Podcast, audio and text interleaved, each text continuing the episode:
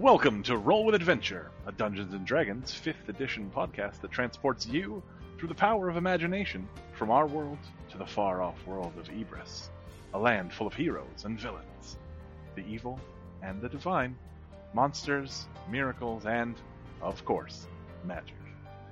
We're delighted to bring you this adventure from our imagination to your ears. If you like what you hear, please subscribe for future episodes and follow us on social media. If you want to learn more about us and this podcast, or preferably both, please visit us at rollwithadventure.com. And now, let's listen as our heroes roll with adventure.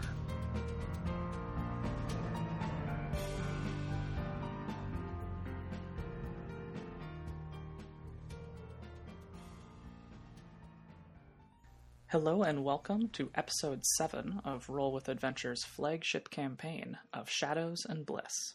My name is Cass, and I am the Dungeon Master for this ragtag band of heroes. Today, our journey into this tale of adventure, intrigue, secrets, and magic across the world of Ibrus continues. This episode continues on the morning of the 29th of Morgren, in the year 1083 PR. In the small city of Dwemer Hollow, where our heroes have sought out the Price Auction House in hopes that the appraiser can help answer their questions. Now, before we dive right in, let's meet our band of heroes. To decide the order of introduction, let's roll player initiative, not character. And remember, here we roll with adventure. I think everyone knows how to do player initiative now, so how dexterous have each of our heroes been this past week? Well, I think I am going to take a +2 because my fingers have been very dexterous this week. For the very first time, I have been playing through Dungeons & Dragons Heroes on the old Xbox, and as somebody who didn't grow up playing video games and has very limited experience with it, I am impressed that I have adapted to the new controller and the very easy buttons, so that's what I'm doing. This week has been a wonderfully lazy week for me, so I'm going to take a flat +0. I'm going to take a +2 because I managed to not run someone over tonight that walked right in front of my car wearing all black without announcing their presence on the road while it was raining. And I slammed on those brakes real good. I'm very proud of not killing someone tonight. Would have been a very different day, so I'll take a +2. Okay, I revised mine. I'll take a +1 because my dexterous fingers and my newfound video game skills do not at all compare. No, do not but diminish your dexterity. Think of all the virtual townspeople. Oh, that's true. So okay. Just as many lives were saved. If you equate one real life with thousands and thousands of virtual lives. I won't buy into that ratio comparison thing, but I will take my +2. I'm going to take a -2 because I have somehow managed to not dodge getting into two more role-playing games on open evenings to the point where I can now only say, yeah, I'm not doing anything on Mondays. This is very dangerous, Brian. I feel like your Mondays are at risk. You've put it out in the universe now. You can't take your Mondays away. We have to go to Costco sometime. A little one putting out to the universe. You said it in the, like, while Cass was listening. Ooh, did I hear a second campaign? I'm not busy on Mondays. Not unless somebody else wants to edit. I can't keep up. Monday is Costco day. I mean, like not every week. Once every 2 weeks. Or 2 or 3 weeks, yeah, but like... Okay, so we could do an irregular campaign every odd Monday.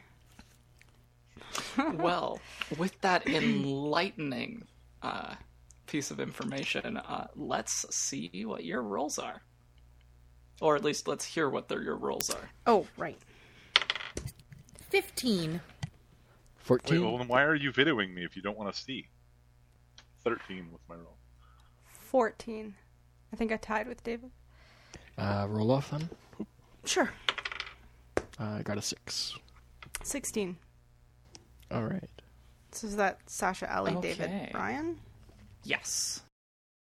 I'm Sasha, and I play Faeleth, the half-elven bard who was raised by and speaks to ghosts.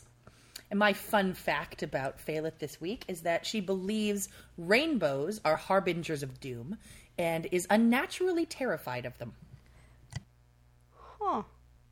My name's Allie. I'm playing Kwari Anakalathi Bostuke Bass, a Goliath Paladin. And one thing that not many people know about Kwari is that she has two younger sisters, the youngest of which was raised as if she was not any relative of Kwari's. Her name was Gaki. My name is David, and I am playing a human scholar by the name of Jovan. He was not the one that named his two dogs. They were both picked up from two different previous owners. And that's a story that may yet come up. I'm Brian. I play Melian Barebone, who appears to be a half-elven man, young man with red beard and red hair. Obviously, like not a single one, but actual red hair and red beard. A barbarian. And an interesting fact about him is that he has probably discredited more guards in the land than he's been in fights. That's impressive for a barbarian. Well, thank you guys for that. With that, let's get into this. And remember, here, we roll with adventure. Dun, dun, dun, dun, dun, dun, dun, dun, dun, dun, dun. I mean, I don't want to leave you guys hanging on that, so... Thanks, Brian. So when last we met, the party had started off in Frost's Folly and moved through Boldengate towards the Nobles District. In Boldengate, you came across the household of Molgeba, the spirit guardian that Faeleth had previously brought information about, and you learned a bit more while you were there. Now, we begin at the Price Auction House. You've gotten past the guards, and you asked to see the appraiser. A man probably in mid-30s, a gnome, has led you up the stairs. You were pretty much ushered pretty quickly out of the main auction area, the actual auction floor of the building, and I seem to be going up a set of stairs around that are against the side of the building, heading towards the third floor. And as you go up them, you get a few glances out the windows. And can I have perception checks from each of you? A 12. Every single time I look at my sheet and look at my perception, I die a little bit. Oh, 9. 16. As you're going up, some of you are interested to see the city from a bit of a higher perspective. The Nobles District is built up on a sort of larger hill on the side, so it has a pretty decent view of the city. But ultimately, you don't really notice much out there. So as you continue going up, you come to the third floor. You are brought to a well-appointed room that has two couches and a table on it, as well as a rug and another window that overlooks out onto the city. And there's a single door. Two guards stand on either side of the door. The assistant that led you up here bids you to take a seat and quietly knocks on the door and steps inside. Just for clarity's sake, are there four guards, two on each side, or are there two guards, one on each side? There are two guards at the door, and there were two guards that came up with you. So there is a total of four guards in the room at the moment. Right, but there weren't four guards, two standing on each side of the door. Yeah, no, that would be weird.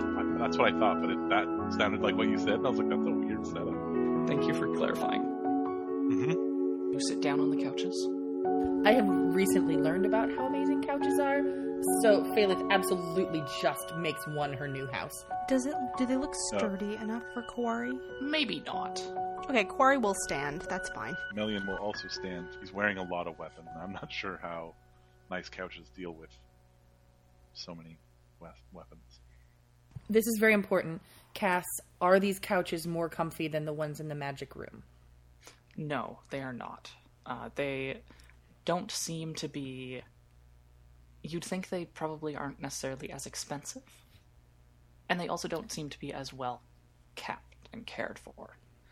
It seems like these couches get a considerable amount of use of people coming in and waiting. Jovan, you've got much nicer couches than this in your new magic room that just popped up. I hope you know. Nothing but the best. Though, perhaps we should keep this talk about the magic room popping up in the house to a minimum until we're through with it. Oh, all right. I thought people would be interested in it. It's pretty cool. It is pretty cool. I think it's just information right now is, you can think of it like a currency. We don't, oh no, maybe you shouldn't think of it as a currency. Oh, now I'm confused. Am I getting money for telling people things now? Kind of, but you shouldn't spend it frivolously. Frivolously? I think I mispronounced That's a brilliant new word. I love that. Frivolous. I'm just making fun of you, Jovan. I'll be careful. I won't tell anyone about your magic. It's appreciated. Thank you. That's going to bug me now. Is it frivolously? Am I going crazy? Frivolously. Oh, of course it is. Ah. I honestly saying frivolous forever now. Like frivolous better. I think we could all adopt that. There are no frivolous things in this room. There is nothing frivolous about this campaign. That's so true. It is an underused word. Well, it's not a word to be used frivolously. Oh my gosh, Ayo. Yes. Well done, Brian. I had to unmute just so I could say that. It was worth it. I genuinely enjoyed that. So as you sit there for a few minutes, and then the young man, the assistant, comes out. He looks at you and says, "Please stay seated. The appraiser will beckon you in when he is ready." Before he begins to head down the stairs, you note that the two guards that came up with him stay, so that there are 4 guards in this room. Melian will begin to pace. Jovan will gently lay himself down on the couch and just close his eyes and meditate while he waits. As the moments stretch on, almost to the point where you feel like you're uncomfortable, the door opens just a slight crack, and you hear, from within the bowels of that room beyond it, a voice say, "Please send them in now."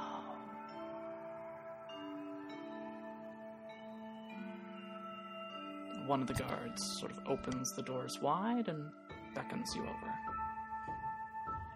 Finally. I was bloody bored. And Melian stalks in. Jovan will roll to his feet and follow him in. All of you make your way into the room. It's a large room. It's quite large. You can see the beams of the roof, as well as the cross beams.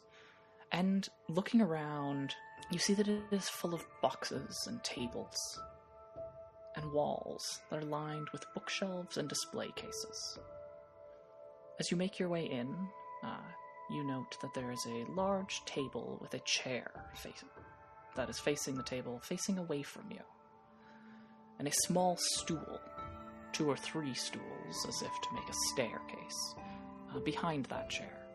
And as you approach it, the chair swivels, and an ancient-looking gnome looks up at you from behind thick, rimmed glasses.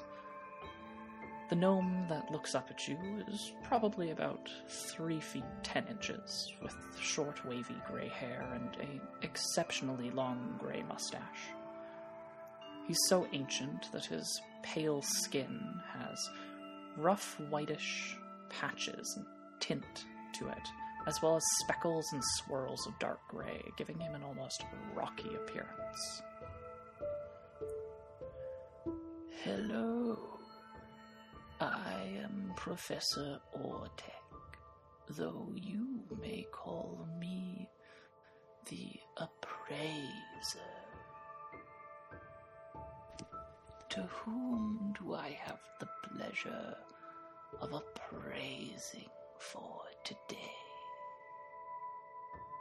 And he sort of smiles, his eyes crinkling as he does, and you realize that his entire face is made of wrinkles.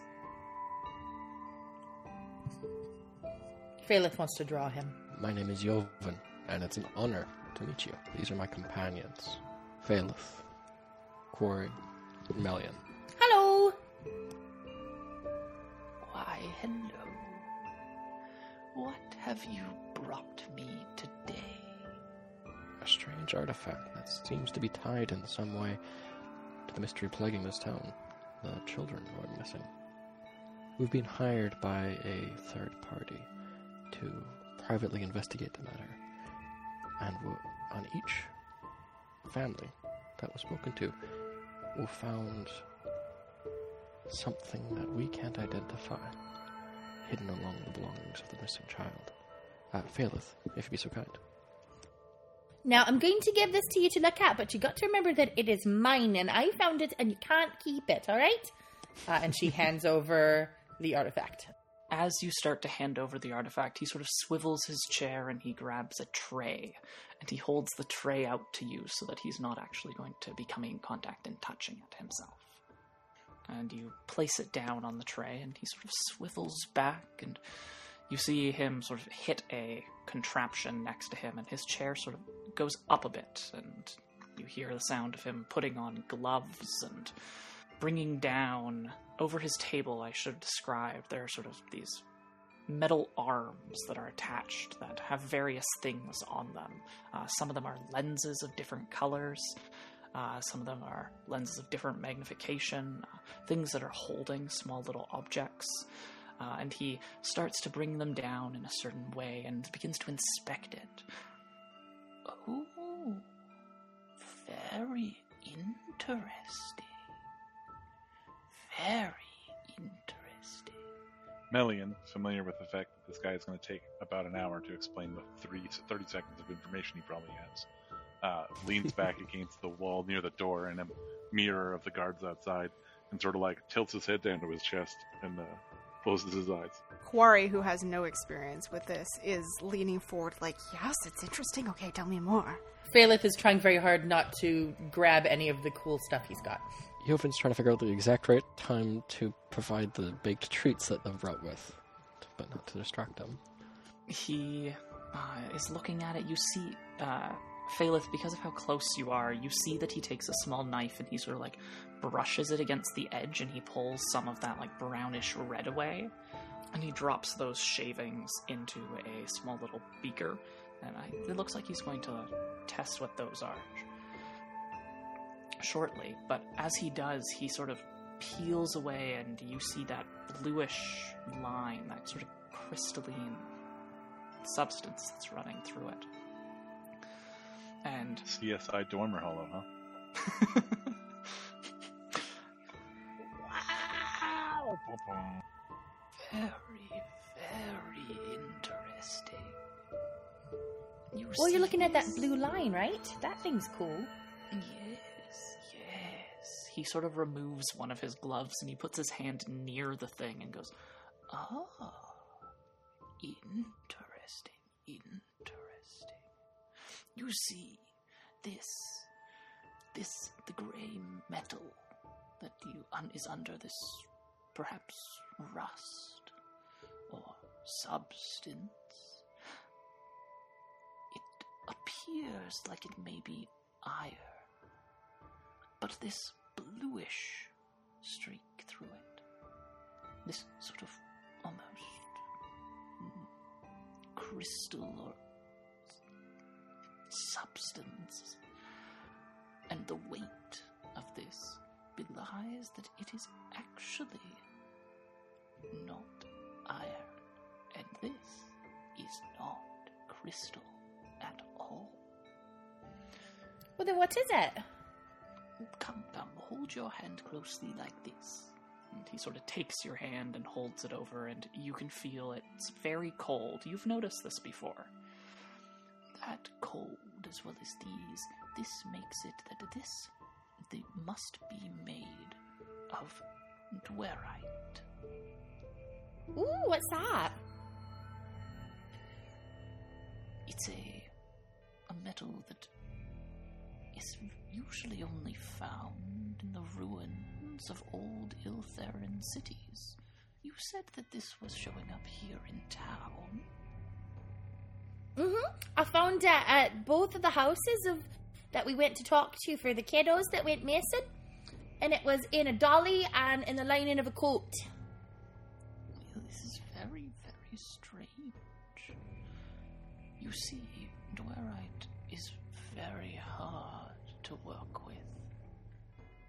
It is unlike any other metal that I know of. It does not require heat. It requires the opposite. The colder it is, the more malleable it becomes. Ooh. But at the common temperature, or even in the fires of a volcano, it will not melt. This is perhaps one of the reasons that it was used for quite a bit throughout the Iltharin cities. Actually, if I'm thinking about the past and waxing on things I have previously heard,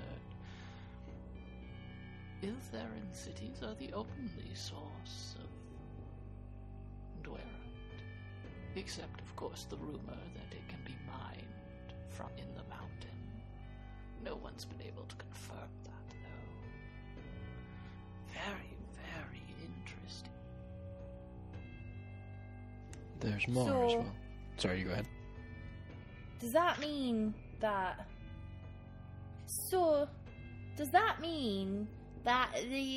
these whatevers are from the Iltharin cities then? Ah, Iltharin. That's what I said. He sort of smiles and gives like a knowing nod. Yes, yes. Well, the Iltharin Empire fell such a long time ago, but remnants of their prowess and great cities still survive. To be exact, the Principality of Ilverness. If you were to go to the city of Ilverness, it is perhaps one of the largest and still fully functional cities. That is, of course, if the Genasi will let you inside. They do jealously guard their elements. Now, but as I was saying, the Iltharans, the Dwerite has been only really found in cities that are, or at least nearby the ruins of Iltharan cities and places of power. I've been told that you can't even find it anywhere else, though there is that old rumor that there was a vein of it found inside the Dwemer Mount. So this is quite interesting. You see, Dwerite, it's so hard to use. It actually requires a special forge, even. I don't think I can even remember a smith that in this area has been able to. Actually, you know, that's... I don't think that's right. I do remember there was a young dwarven smith. Yes, but I thought that he left on an expedition to find more Dwerite about a year ago, I think, maybe. What was his name? He would be able to help you if you could find him. Strorik Frostheart. That was his name, I think. Faeleth fully stopped paying attention. There was more as well. On the same sites where we found these artifacts, there were etchings made, and we found them elsewhere in town as well. And he'll pull out one of the etchings that he made of the one in the alleyway. They seem to be connected somehow, and they have some sort of strange effect on magic, though we can't figure out the purpose. Interesting. He's going to look down at it, and you see him sort of looking at it, and are these exact replicas, or are they slightly... Well, could there be error? They were done by hand. On site. Yes. So they are most likely correct.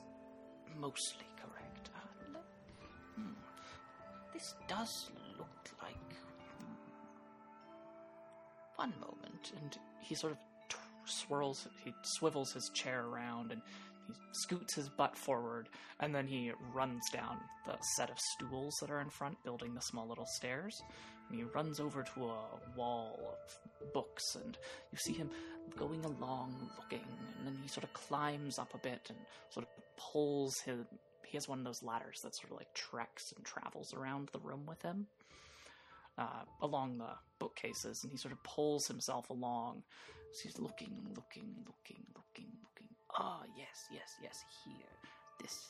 This one. And he sort of pulls it out and pops it into his arm, and then goes a bit further and pulls another one and pops that down, and then goes off and grabs another one, and then grabs a scroll and comes running back over to his desk. Oh, I haven't had this much fun in so long. Everyone's like, this is my great-great-grandfather's sword. You bought that last week. I don't think I have a great-great-grandfather. Well, that's interesting, but I won't get sidetracked. Don't be ridiculous. Of course you have a great-great-grandfather. Ooh, who is he? Well, I mean, I don't know. Well, then how do you know I have one? You wouldn't exist otherwise. That's how genealogy works. Do you know what? Something my mother told me about. Oh. Okay.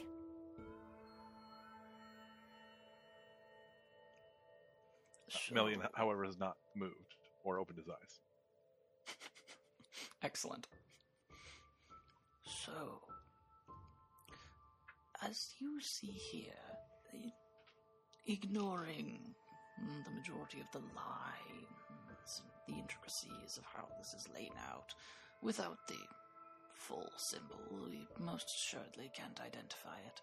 But you see these two symbols here. This one, it repeats itself a few times on this symbol you've provided, but this one in the middle. These appear to be written in Draconic, but there is a stylistic signifier here that delineates which dialect. You see, Draconic is usually written out block. Each letter is delineated in its own self. It is not connected or bound together. Versus here, you can clearly see that they have been conjoined, creating individual words. Usually they'd have, for if this was the majority of other Draconic writings, there would be certain punctuation pieces to represent spaces. They don't need that here, or gaps between the words. This, most assuredly, is Iltharin Draconic. Now, Iltharin Draconic was the language utilized by spellcasters during the height of the Iltharin magiocracy before it fell into ruin, and it is why many wizards today still utilize Draconic for their spellcasting, at least when writing out rituals and such. This one here, this house-like symbol, you see, this looks like it perhaps is, I think, where is that? And he pulls out one of the books that he brought over, and it's a large dictionary that he begins to leaf through, and he finds it. Ah, yes, this is the representation of fur, which, if we were to translate into our common tongue, comes out to meaning about approximately and, or join, or continue. It's utilized to connect ideas. Now, this one here, this one that sort of looks like a waterfall with a slant over it. This one, this, I think, is... He flips, yes, this is air, which translates approximately to mine. It's a possessive word, or claim, or focus. think I have a treatise on Iltharin magic somewhere in here. I'm sure I grabbed it. And he begins looking through, and then he pulls out, he opens that scroll that he brought over. He sort of is scanning through it. Ah, yes. The symbolic representation of and or continued join is often utilized to extend the boundaries of Iltharin ritualistic spells. But the ritual will still be exacting in its drawing. What this means is that each of your... if you say that you found other symbols like this, each of these, where there is an and, that is representing a direct line to another location in which an adjoining symbol has been drawn. It's utilized to extend and expand the area over which magic will take effect, perhaps, or to meet, perhaps, certain qualifications required by the ritual. Now, air. Iltharin ritual magic. It is very much bound to the user.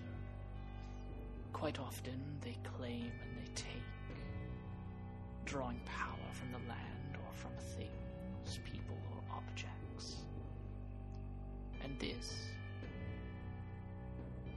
they are perhaps claiming what has been taken, or perhaps this is meant to be a focal point, something that perhaps focuses a certain type of energy in this area for later use. Ooh! So that's how the shadows find them, then?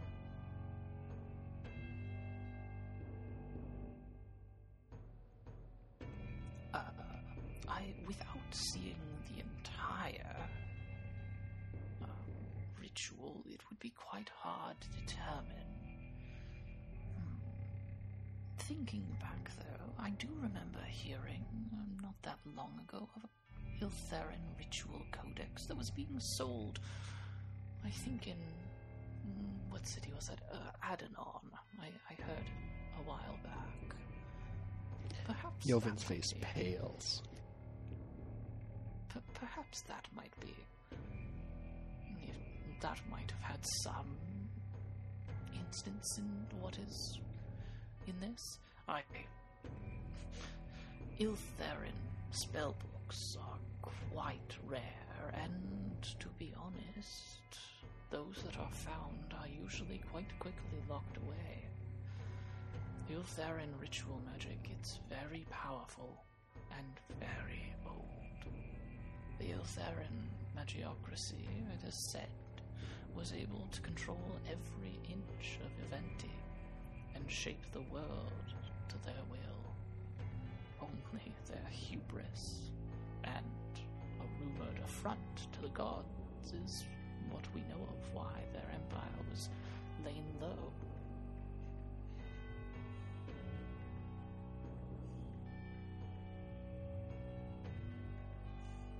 Very, very interesting. Do you perhaps have the other symbols? Any of the other ones? Perhaps we could try to put it together. Jovan shakes himself and Faeleth, you have the other etchings. Right. We drew them both, I think. Kwari will hand over the one that they have. I think that's both of them, right? We've only been to two places. Yeah, I have the one from Mirabelle's, and then I think you had the one from Roldal's, and then Brian or David had the one from the sidewalk. Yeah, it was just the three, I think. Yeah. Cass, is that right? There was only three of them, right? and you only have 3 of them. Interesting, interesting. He says, looking at the one from Roll Dolls. He sort of puts it next to the one from Mirabelle's, and you see where he brings them together. He overlaps the joining symbols. It looks like we have a corner here, perhaps, but no, at the same time not. You see, if you could perhaps utilize the distance between these two and take that into account, you may be able to actually determine the possible locations of where others are.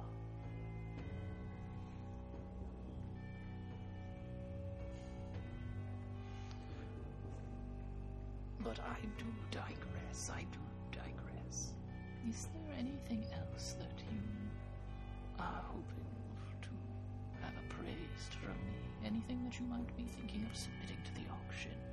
I would be very interested in obtaining some of that Dwerite. It could be sold for quite a decent amount, and of course you, if you were to submit it to the auction, would receive a portion of the proceeds obtained, unless of course you wish to donate them to charity. There are a few nice local charities as well. Is there anything governing how the Dwerite is used? In the circumstances in which we found it, it seems to be used for an evil purpose, but that is presumably not inherent in the metal. Is it something about this symbol? I don't think that we should part with something that could be so sinister.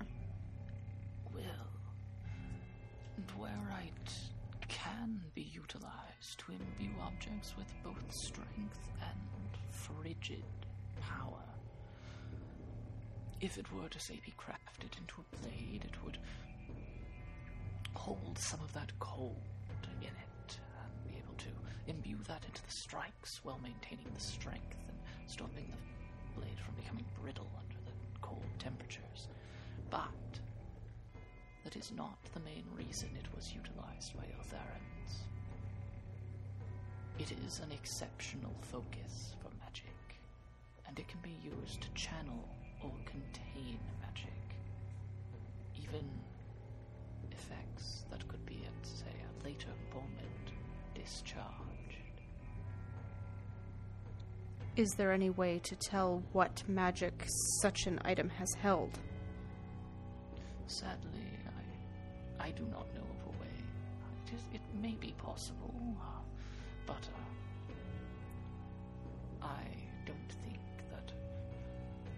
Looking at this, it doesn't appear to be holding any magic at this time, so whatever its purpose was, that purpose has been completed.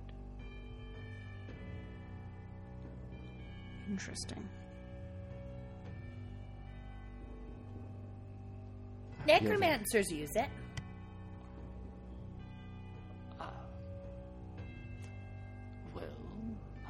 Under the Iltharin magiocracy, no magic was banned. Any magic was acceptable and quite often researched, hence why they became such a powerful empire. But, so I assume that perhaps back then, yes, it could have had uses specific to such a dark and forbidden art, but nowadays, unless someone perhaps was able to obtain a ritual spellbook or an arcane codex of Iltharin design, I wouldn't know. Much of the magic from that time has been lost to us. This does not explain the connection to the children.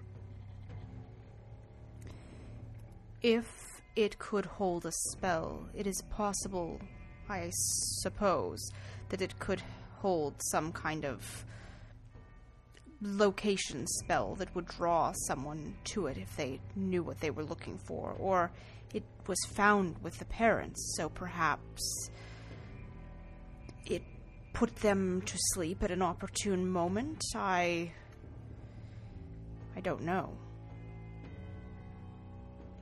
Part of the trap that was laid for these. But no, Professor, I don't think it would be wise for us to part with these quite so soon until our investigation has concluded.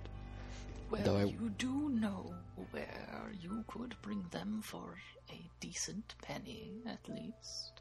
So, please do keep me in mind. Oh, what do I see under your arm there, young man?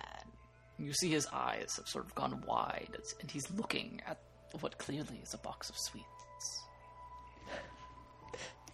Well, give the man his donuts.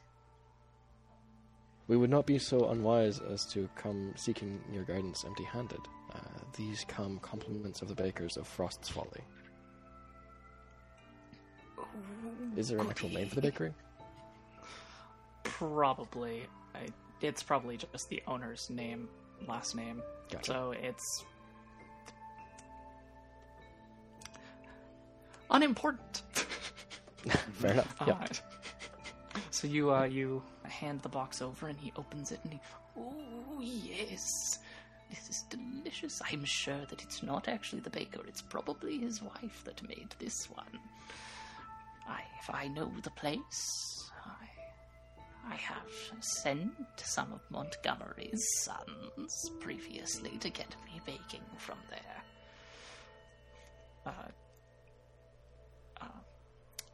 Jovan, you know that the individual he's referencing, Montgomery, is Montgomery Price, the proprietor of the Price Auction House, and that he has 4 sons. Right. All gnomes. All right. I'll tuck that away. Useful little tidbit of information. Yes, yes. I feel like this. Actually, this might be important and it might help you. Before you go, Iltharin ritual magic. Because it requires an individual to claim the ritual as their own, to be able to draw on its power, it requires a symbol affiliated with that individual to be utilized at its center. If you can find the center, you can determine who is behind this. You do not mean that shown the half house? The symbol that is within the center of each of the... No. Each of these is but a small fragment of a larger symbol. At the center of that larger symbol is where you will find ownership. I see. That you say these are scattered across the small city does concern me. I certainly hope that there are none nearby the auction house. Such a powerful and such a large symbol could undoubtedly have dire repercussions. May I ask, you mentioned that these symbols can extend one another. Did I understand that correctly? Yes, this usage of ver. The one that you think looks like an entire house, not a half-house. In that case, would it matter if there were a symbol near the auction house if, say, the auction house were encircled by such symbols? Anything that is within the bounds of the complete ritual symbol will be at stake. Perhaps even larger, dependent on what kind of spell this is. And would destruction of the marks on the ground be of any use? No, the damage has been done. Were you to perhaps look at these marks magically, you would see that now they radiate simply. The scar has been made upon the land, and until the ritual is either broken. Actually, though, by saying that, were you to destroy the symbol of ownership in the center, you could perhaps break it, or if there is, as you say, perhaps a pattern, stopping that pattern, stopping it from moving forward, that would nullify it, and whoever is doing this would need to start from the beginning. It only takes one link to break. Paladin, I will need a hammer. I'm afraid I do not carry such an item, but perhaps one could be purchased for you? What shall you do with it? Well, when we find the third symbol, I will smash it. The central symbol, the ownership. Kwari will turn to the appraiser and say, is it such a simple matter, or will magic be required to remove it? Honestly, I can't tell you. If you were perhaps to get a hold of the book or scroll from which this is being cast, we could determine better. But with only a small fragment of this larger ritual, I cannot tell you if that would have dire circumstances as well, or if it would simply wipe it away. But were you to stop the continued claiming of locations, and whatever else is being done at each of them, well, after this symbol, just as shortly after the smaller symbol has been inscribed, then yes, that would halt it without the requirement of further magic. Thank you, Professor. We have learned more here than we could have possibly hoped. Well, I am sure. If you do find anything that has a ritual on it, or a scroll, or a book even, I would be most interested in looking at it, and perhaps even having it sold here at the auction house for you, were you to agree to part with it. I'm sure that something like that could be exceptionally expensive. You could live like a noble. Yes, I suppose one could. If we find... Now that, with that, I do think that we are running out of time. I think that it perhaps might be best if... Unless you have something else that I can appraise to move on. Cass, I may have missed this. Did he tell us what the brown substance was that he took a sample of? No. I think you distracted him. Oh. In that case, Kwari will say, Sir, I thank you for the information, but the brown substance coating the object, the Dwerite, are you able to tell us what it is? Oh, yes, I forgot about that. You see he takes the little... beaker that he dropped it into, the shavings into, and he pulls individual shavings out and drops them on a couple different things and takes a few little tinctures and begins to test them. And over the next, say, 15-20 minutes, he goes through a whole bunch of different things, and then he swivels his chair and looks at you. Inconclusive. It might be rust. It might be blood. I don't know. At least it's foolish. If it is, Melian will head over for the first time taking action, dip his finger in the shavings, and then touch it to his tongue. Oh no! Is it blood, Melian? Melian, you get a sort of iron. It tastes like blood, but you also get sulfur. If it is blood, it is a tainted blood. But or perhaps blood mixed with some sort of sulfur. Perhaps. Tainted blood, whoa. Perhaps I admit I said it and thought that. Perhaps this has been coated to help keep it from being noticed or recognized. Noting this, it does appear that only these places that we have removed it are irradiating the cold. Dwerite is so well known for.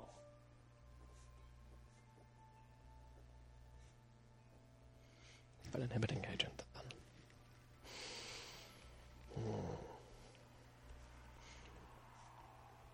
There's a knock at the door, and come in. The young man sort of pokes his head in and says, there are a few more individuals here, sir. Yes. This party will be leaving shortly. Please leave them sitting out there, and I'll bring them in after I have a cup of tea. I'd like to eat my sweets. You see his eyes sort of go a bit wide and wild. I know exactly how you feel. Sugar is the greatest thing that's ever been created in the history of ever. And that includes couches. Sugar, my dear, is the thing that I most live for. I used to live for my work, but it's been so dull these past years, though this is quite interesting.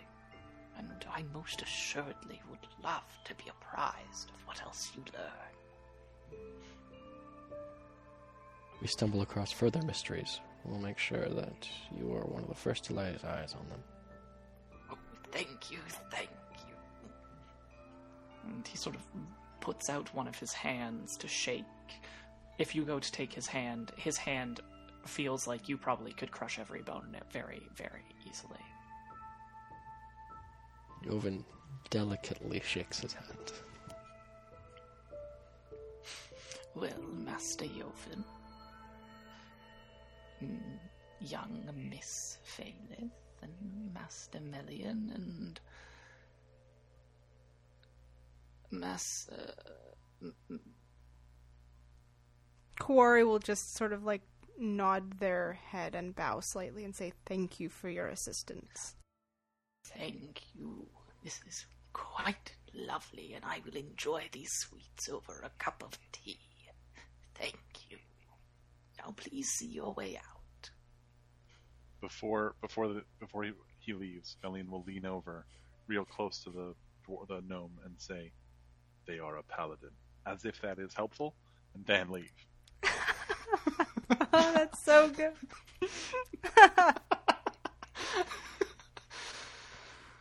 He sort of, like, crinkles his eyes, and looks in your direction, but you're already walking away. Yep. And you head down and out.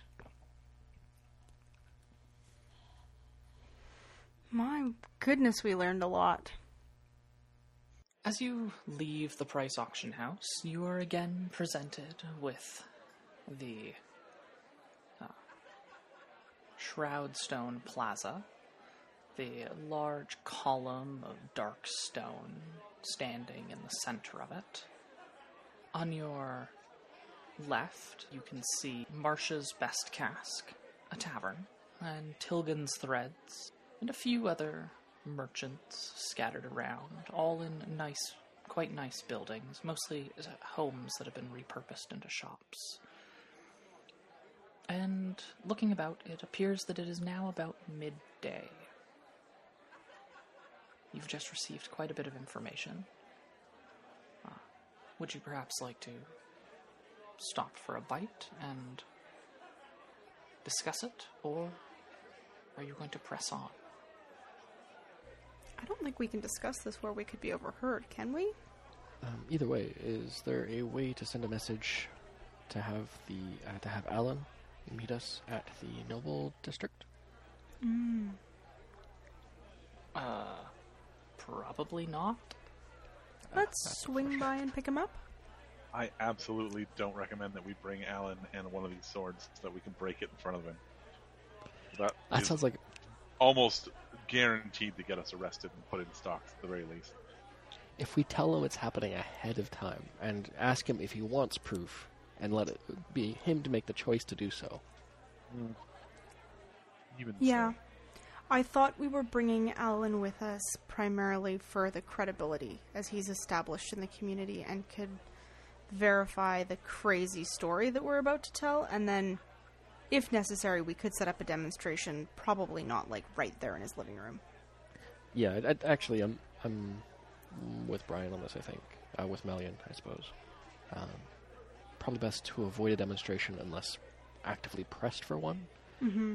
But having them there to be like, yeah, there is definitely elementals busting out of this thing. They're not just crazy people from out of town coming in and making stories in your living room. Yeah. I mean, that assumes a relationship between that noble and this guy anyway. Otherwise, it won't matter that this guy's from the town. The story won't seem any less crazy. So I would venture that we shouldn't bring Alan into it until we need it. Fewer NPCs involved, the better. That's fair. Thank you for not having me talk to myself in front of you. Yeah, I was just kind of thinking that I didn't really want to have a whole scene where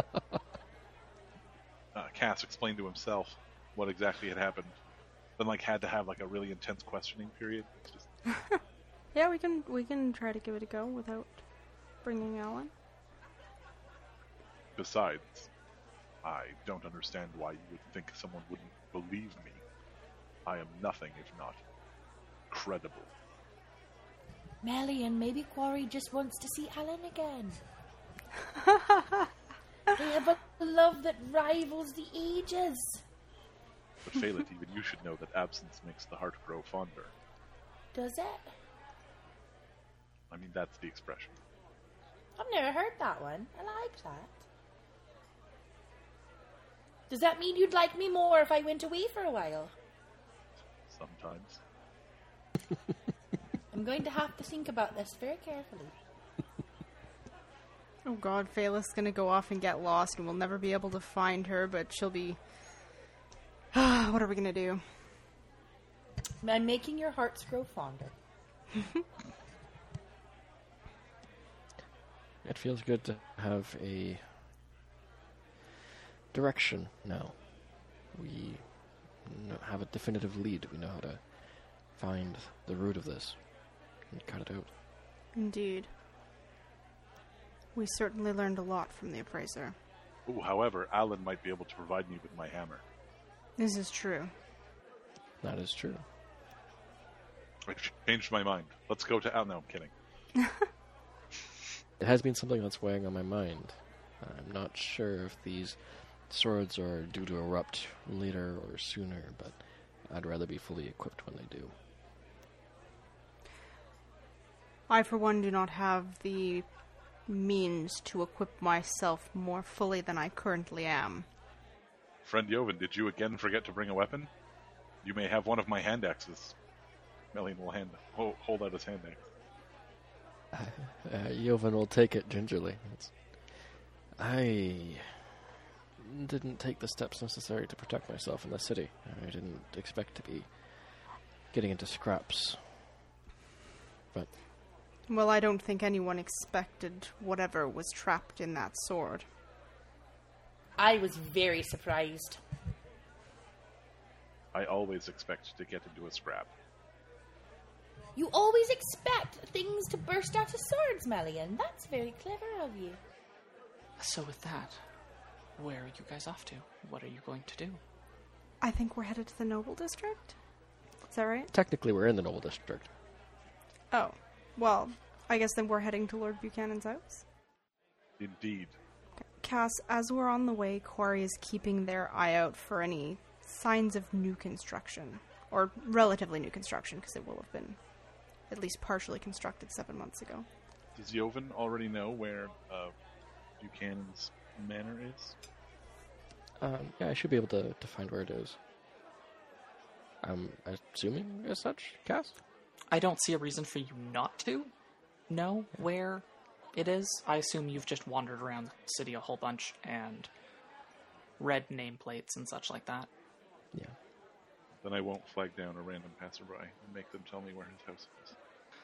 So you continue through the Noble District. The one thing to note here is that most of the Noble District is larger green space with disparate manors sort of plopped with fences around them and gates scattered throughout it. The Noble District, it's, if you were to say look down at the map of Dwemer Hollow, it's in the southwestern corner of the city, and it is an artificial island, almost, that has been built up or has had canals cut around it on probably where naturally formed rivers used to be, separating it from the rest, and with its back up against, straight against the city wall, and three large guard towers scattered across it. The Buchanan Manor is right up against, or the estate of the Buchanan Manor is right up against the water of the canal. On the canal side that faces into Boldengate and Old Town, sort of almost on like the border between the two of them, if you were on the other side of and looking out it from the canal, across the canal. It's not that far actually from the cider bridge that you came over earlier. It is a large, opulent manor. It appears to be 2 stories, 3 in some places. And, it's built sort of, think in the style of like a Louisiana plantation, some like more like the old Southern style. So it's a bit more sprawling, a bit more of a rancher. On our way, Melian is going to sidle up to Kwari and say, "Paladin, you have much experience with necromancers, yes?" "Yes." "Do I recall my mythology correctly in that there is a, or perhaps not mythology, but my knowledge of death magicians correctly, that there is a type of powerful death magician who must claim some sort of territory as his own?" "Cass? Allie does not know." "Not that you haven't come across any. You've definitely heard people say, like, the lair of a necromancer before, like rooting out evil at its lair, but..." "But that's not more than them having, like, a home base." It's... "Yeah, at least to your understanding." "And Stefan never told me anything about..." "No, yeah, you have not heard... You did not hear anything about something like that from one of your teachers. Though, Melian might be correct." "Well, I'm honestly not sure, friend Melian. I have never experienced or heard of such a thing myself, but that isn't to say that it doesn't exist." "I seem to remember having heard legends of a type of mage who drew power from the space, and the larger space they could sequester as their own, the greater their power. Perhaps we could consider that trying to take an entire city would create quite a large power base." "Indeed, I would agree. Perhaps this is something that we can find out more about. Though I don't know where. If you do not know." "Well, I could certainly ask at the Temple of Soul. There may be some there more learned than I am, or who have access to books that may shed some light on this situation." "Shed some light." Soul, the sun god. So as your conversation continues, you draw nearer to where Jovan knows that the estate, the entrance to the estate, should be. Has Kwari seen any houses? New houses? Sadly, no. Oh, darn. I feel like when we lead into this conversation, perhaps we should start with what we've learned at the auction house. It may be more pressing to him, having lost his son, knowing that there might be a hint of a purpose behind it. "Yes, I think that is a good angle to take. We are investigating the disappearances of all the children, and so, of course, naturally, we do come to him." "In this case, I will leave it to you, Kwari. I think that your history and profession will lend you some credence. Faeleth. Yes? Do not forget that if there is a child that has disappeared from this house, they are likely to find another. Or we are likely to find another. Oh, that's true. And... while you're talking to him, I'll have Mother lead me to where all the magic-y stuff is. I think perhaps we may want to discuss our plan of action for...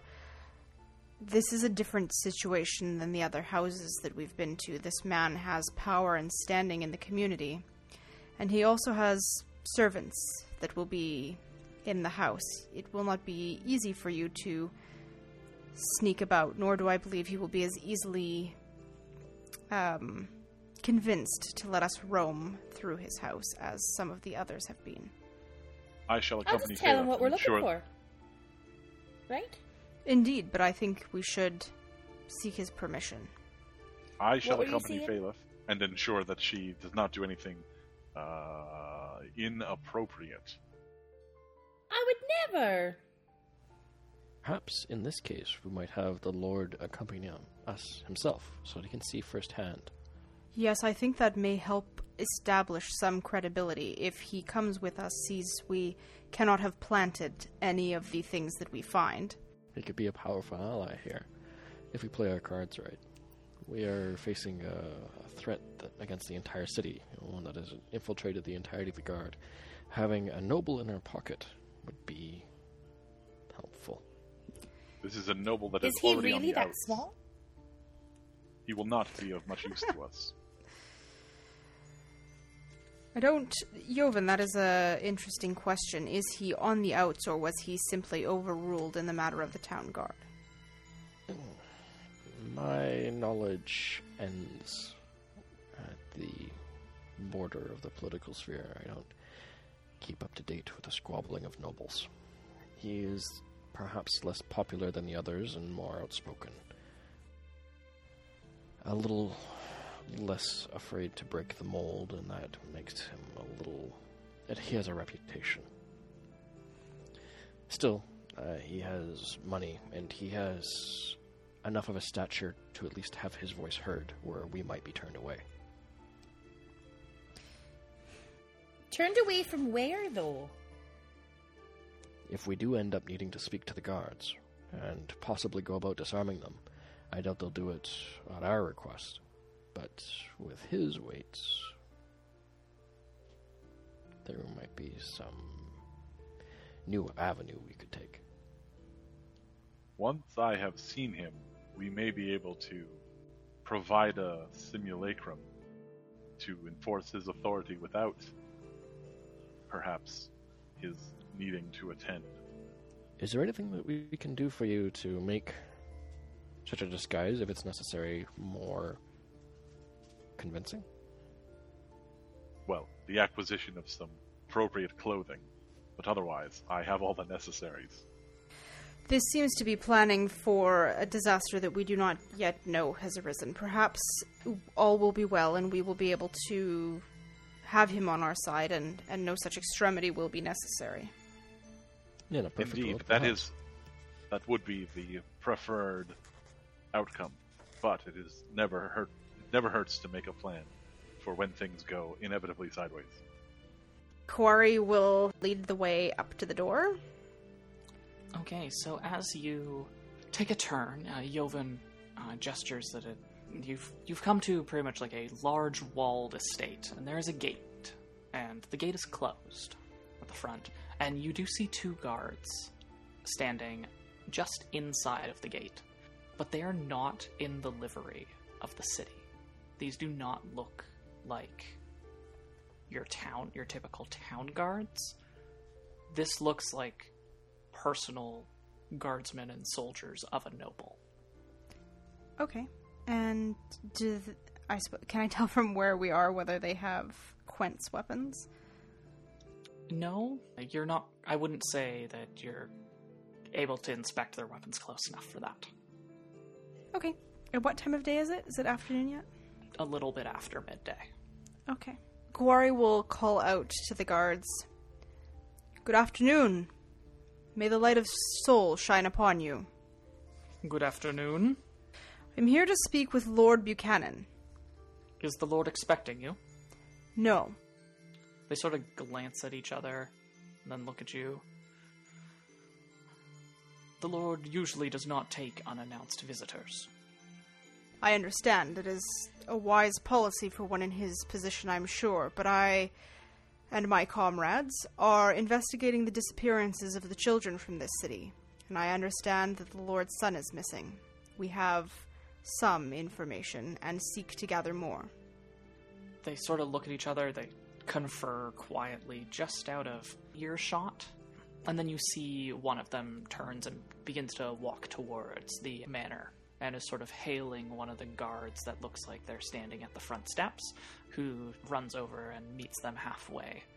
And as the other guard comes back towards you, he says, I have summoned my lord's manservant. If he deems that what you have to say is for the ears of Lord Buchanan, then we will let you inside. Thank you, I appreciate that. Tell me, have you been a guard here long? I've served the Buchanans for the past 5 years or so. And were you present on the night that his son disappeared? Sadly, no. So interesting. Had I been, I am sure that young Hector would still be here. Ah, the young master. Such light. Now this place. Such despair. Understandable. Interesting how few, and by few I mean no, witnesses there have been to the disappearance of any of the children. Sort of nods his head, as if he's trying to be polite. A few minutes go by, and you see a man that looks like he's probably in his late 50s, early 60s, with graying hair and in full formal attire that sort of looks like what you'd expect a butler or a chamberlain to look like. Comes down the walk. Hello, I hear that you are here to see Master Buchanan. That you have information, perhaps, about his son. Indeed, yes. We have been investigating the disappearances of the children of this city. We have visited the residences of two of the disappeared children? Two of the children that have disappeared. And we have gathered some information, but seek to gather more, and we're hoping that the Lord Buchanan would speak with us on this matter. Jovan would pipe in. We may have some additional information we've gleaned from the Price Auction House. Artifacts found on site. We believe that one of these artifacts may be within Buchanan's home, and he may not even be aware. His eyes sort of go a little bit wide, and then they narrow. I will have no flimflammery. I will have no foolishness. Whatever you say will be true. I am offended that you would think that a paladin of soul would come to you with flimflammery and lies. Others have come before, those saying that they are one thing when they are in fact another. Now, I will agree to let you inside, but the Lord may still not choose to listen to you. Please, come this way. The guards open the gate for you. We step inside, and they close the gate behind you, and they lock it. You see the manservant raise his hand, and he sort of snaps his finger, and a few other guards that you now see were stationed in sort of like small guardhouses off to the side of either side of the gate come out and escort you to the manor. Cass, who has the gate key? It looks like it was on the guard that walked away from the gate earlier, so not the one that you were talking to, but the one that you were talking to seemed to confer with. Okay. As you're walking, this is quite a well-manicured estate from the look of it.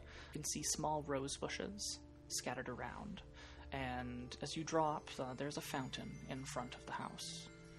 You come up to the front door. It's opened as the manservant comes towards it, and you are beckoned inside.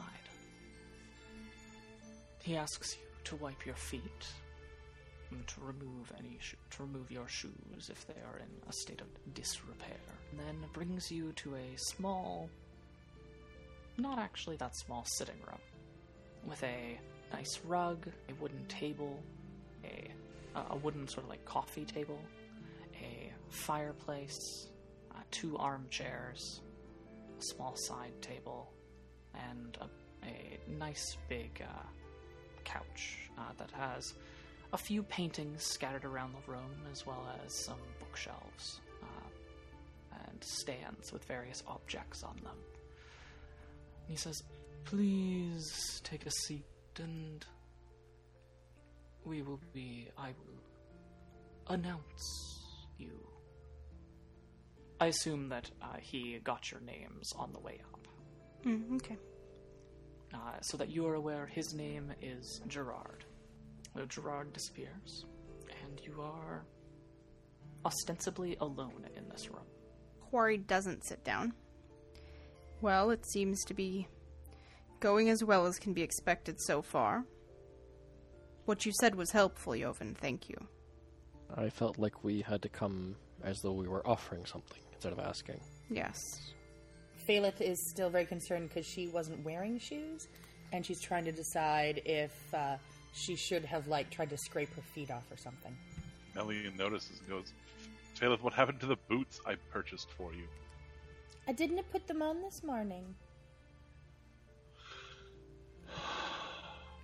Cities can be very dangerous places, Faeleth. You need to wear your boots. But I was, playing with the dogs, and we were climbing the wall, and then we just went out, and I forgot to go and get them.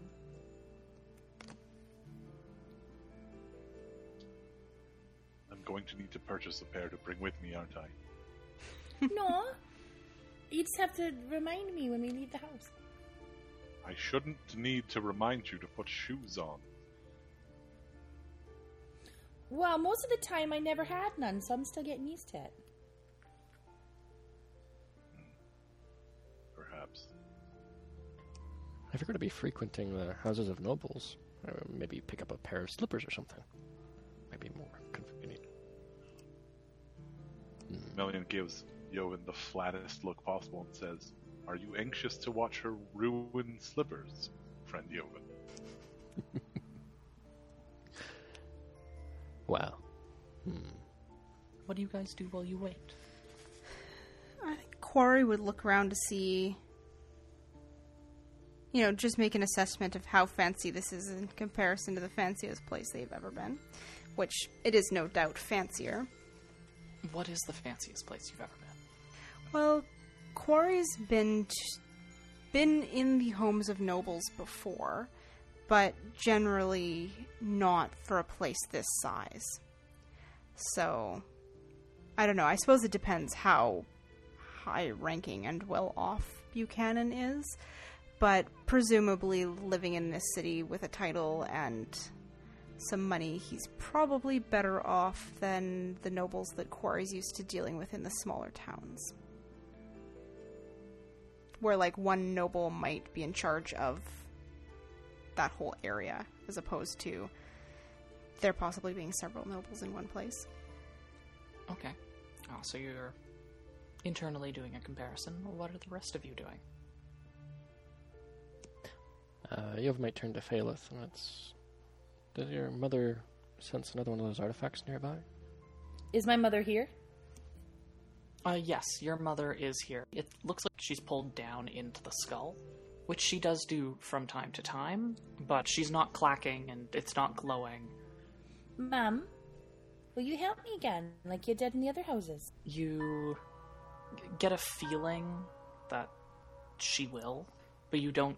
There doesn't appear to be any outward sign of it. I think she'll help. I guess we'll find out. Is there any way for her to tell us if there is one of the artifacts here in the home? It'd be terribly embarrassing to tell the noble that there's almost certain to be one, and only for us to wander around and find ourselves empty-handed at the end of it all. Is there something here, Mum?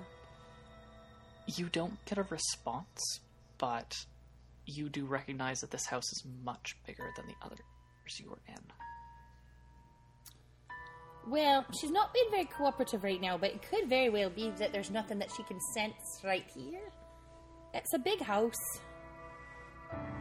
Alright, that's fair. I'll have to just trust that the pattern holds. I suppose. Melian, what are you up to? Keeping an eye on Faeleth. That's understandable. Okay. So you all are waiting in this room. Can I have a perception check from Faeleth and from Jovan? Alright. 15. Oh, that is a nat 1. So a 0. Faeleth, because of how interested you've been in couches, one thing I will note is that the couches and armchairs in this room, they're the same pattern as the ones in the house on Sapphire Lane. Melian! No, Jovan. I'm so used to yelling at Melian. Jovan! Come here. I'm not supposed to say anything about your you-know-what, but these couches are the same as the ones in the you-know-where. Are they? And Jovan will turn and actually investigate them properly. It's the same pattern, see? It does look like it is the same pattern and the same type of wood. So perhaps there was an individual at some point that was local that was creating these. But that also does tell you that they cost a considerable penny. Oh, that's interesting. If we can find out the source of these, then perhaps we can find... But we shouldn't get off track. Still. What are you two whispering about? These are the same as the magic couches that I'm not supposed to talk about. All right, then. I'm being very circumspect. Did you notice? I'm surprised you know what circumspect means. Good work. I've talked to a lot of really old and dead people. And with that, the door opens, and you see Gerard, the manservant, standing there. The Lord of the Manor will see you. Thank you. Come this way. And he takes you to another room. It looks like it's another sitting room. It's laid out quite similarly, but on one end of it there is a large desk. Above the fireplace in this room, there is a large portrait of a man and a woman and a young boy. And as you enter the room, you note that the same man in the portrait is sitting at the desk, waiting for you. Good afternoon, my lord. May the blessings of soul be upon you. May the blessings of soul be upon you, Paladin. What brings you and your companions here? My companions and I have been looking into the disappearances of the children of this city. And we have come to learn... Sort of raises an eyebrow as you say that. Quari's just going to continue on. Through our investigations, we have learned some things that we would like to share with you, as we understand that your son, unfortunately, is also missing. Our ultimate goal, if it is possible, is to find the children and return them to their families. We are hoping for your cooperation, as we would like to, of course, ask you some questions, as you, unfortunately, have also been personally touched by this series of events. And we hope that you will give us leave to examine your son's room, as there have been some interesting commonalities among the houses of the children that we have investigated to date.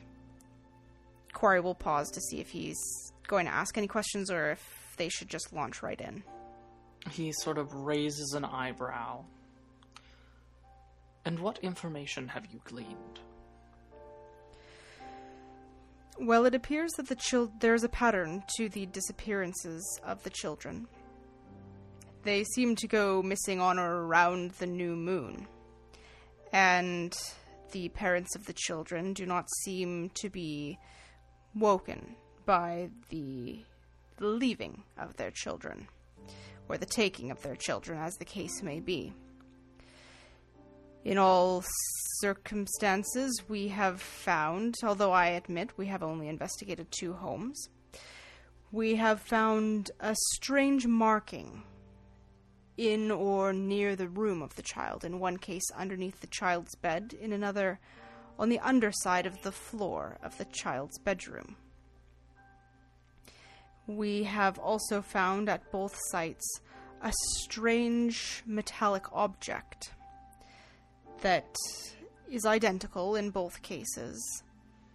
These objects we took to the appraiser at the auction house, and he has told us that they are symbols of a ritual of Iltharian origin.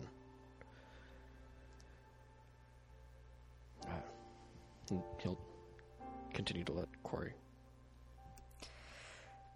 We don't yet know the purpose of the ritual, which is one of the reasons that we are hoping you will let us investigate your son's room and perhaps around his room. The more symbols that we gather, we hope, will enlighten us as to the purpose of the ritual and also help us possibly predict the next disappearance, if such a thing is possible.